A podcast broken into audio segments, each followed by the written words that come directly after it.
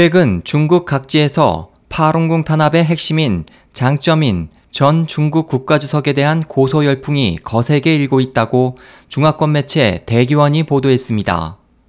신문은 파룬궁 정보 사이트 명예망 자료를 인용해 지난 18일까지 중국 각지의 파룬궁 수련자와 가족 및 관계자 9,729명이 최고 인민검찰원 등의 파룬궁 수련자에 대한 불법 구금, 구타, 고문, 학살 등의 혐의로 장 전 주석을 고소했다고 밝혔습니다.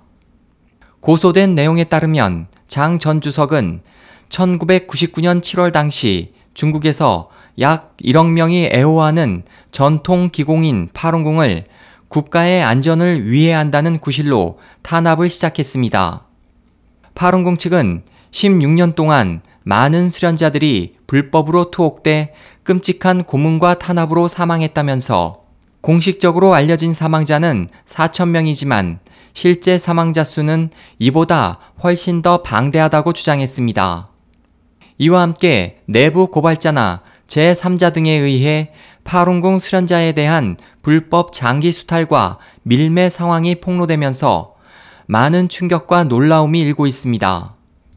명예망에 따르면 현재 전 세계에서는 중국 내 파룬궁 수련자에 대한 탄압을 중지시키기 위한 활발한 활동이 진행되고 있습니다.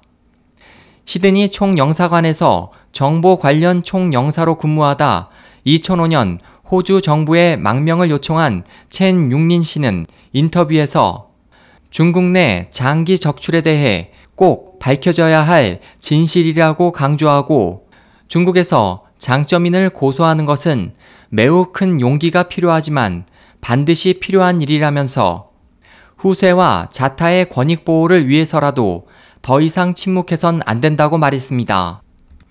미국 싱크탱크 브루킹스 연구소의 전 연구원 에단 구트만 박사는 장점인뿐 아니라 현재까지 파룬궁 탄압을 묵인한 공산당 체제도 심판을 받아야 한다면서 현재의 고소 열풍은 무기징역형을 받은 저우융캉을 포함해 탄압과 장기 적출에 관여한 자들에 대한 대심판의 서막이 될 것이라고 전망했습니다.